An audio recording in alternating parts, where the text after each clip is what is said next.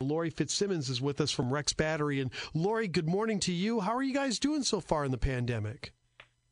Well, we're doing pretty good. I I can say that some things have been hurt by it for sure, and it causes you know our bottom line to be a little lower. But I still feel very fortunate that we are an essential business and are able to stay open, and we're just absorbing the extra cost. We're not passing it on to customers or anything. We're just going to get through this and hopefully get others through it with product that they need because we supply like medical industry, agriculture, transportation, all those need to keep going. And so that is beneficial for us and we're beneficial for them. And hopefully everything just come, starts coming back up and I suspect it will. The story of Rex Battery is just an amazing one, Lori. It started by your dad in the 50s. You know, tell us a little bit about the history of Rex Battery and how you got to today.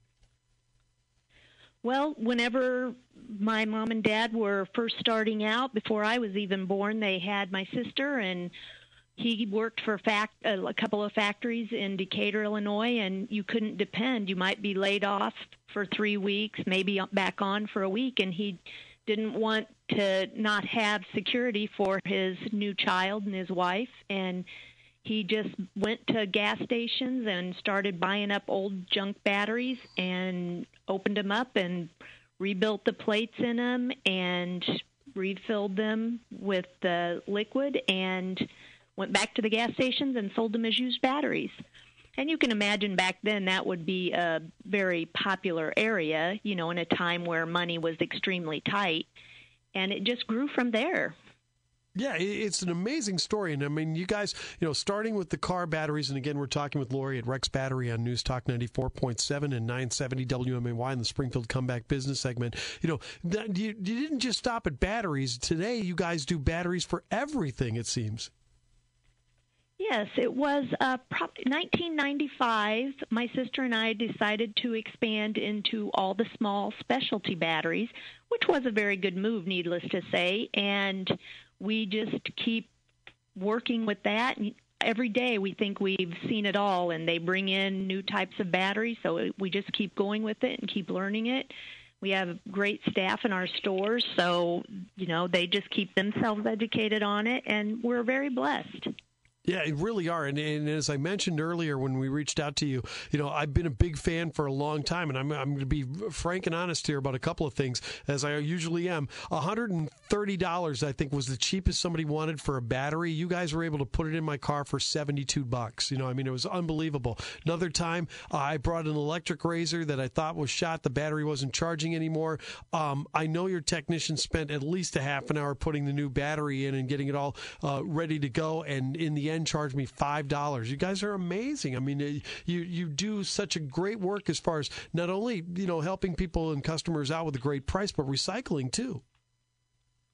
Yes, uh, recycling is getting a little bit harder right now because of this.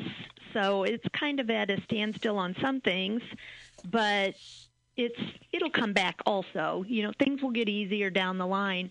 But yes, our our guys are very good at what they do, and I really appreciate the business that everybody gives us and the support. We try to be the best that we can be, the best prices, the best service, and we certainly have the most experience at doing it. Yeah, exactly. And the technicians, of course, installing the batteries and things, you know, whether it needs to be in your car, in your razor, or something like that, you guys can uh, have, handle all of that too, can't you? Yep, we sure do. They keep us busy, let's put it that way, as far as just things you'd think you've never seen before come in your door. So it's a constant learning cycle, but it keeps us going. We're fortunate in that respect.